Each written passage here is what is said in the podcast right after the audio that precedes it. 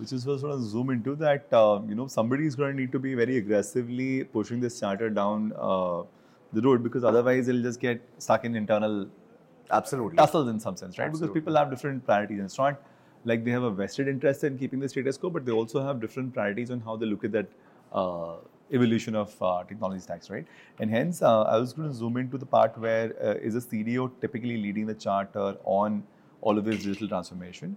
And let's zoom into the whole consumer business side of things where there is going to be likely a digital interface with the customer. It could be a transactional interface, an e-commerce platform, could just be an engagement interface like where there's a lot of content and a lot of discovery happening, but the transactions still happen in an offline fashion. So in that kind of ecosystem where you have all sorts of consumer goods companies, you have all sorts of fashion companies, you have all sorts of apparel companies or footwear companies and all of these guys having a web presence, both on marketplaces as well as on their digital platforms.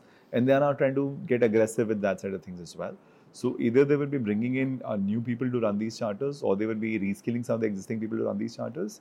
And some of them uh, are successful, some of them not so much. Some of them have actually been giant blunders as well, right? Right. So in your assessment of what's the playbook been, which has been, you know, a definitive, let's say, set of things that you must do while trying to try to drive this charter. What were those, uh, you know, key bullet points? You know, at a people level, corporate strategy level, technology choices level.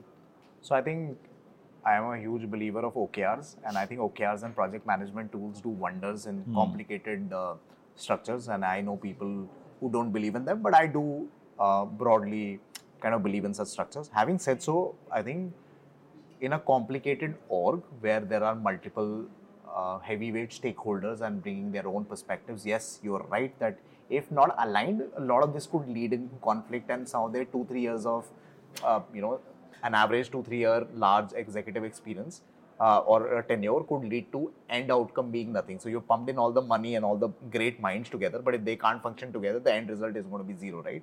Let's take an assumption for the org, which is a retail org or whatever you're talking about, without naming any company, assuming that they are legacy in nature and they are enterprise in nature, which means they are moving, they are upgrading their legacy offline ecosystems and getting into an omni-channel mode and building their digital ecosystems.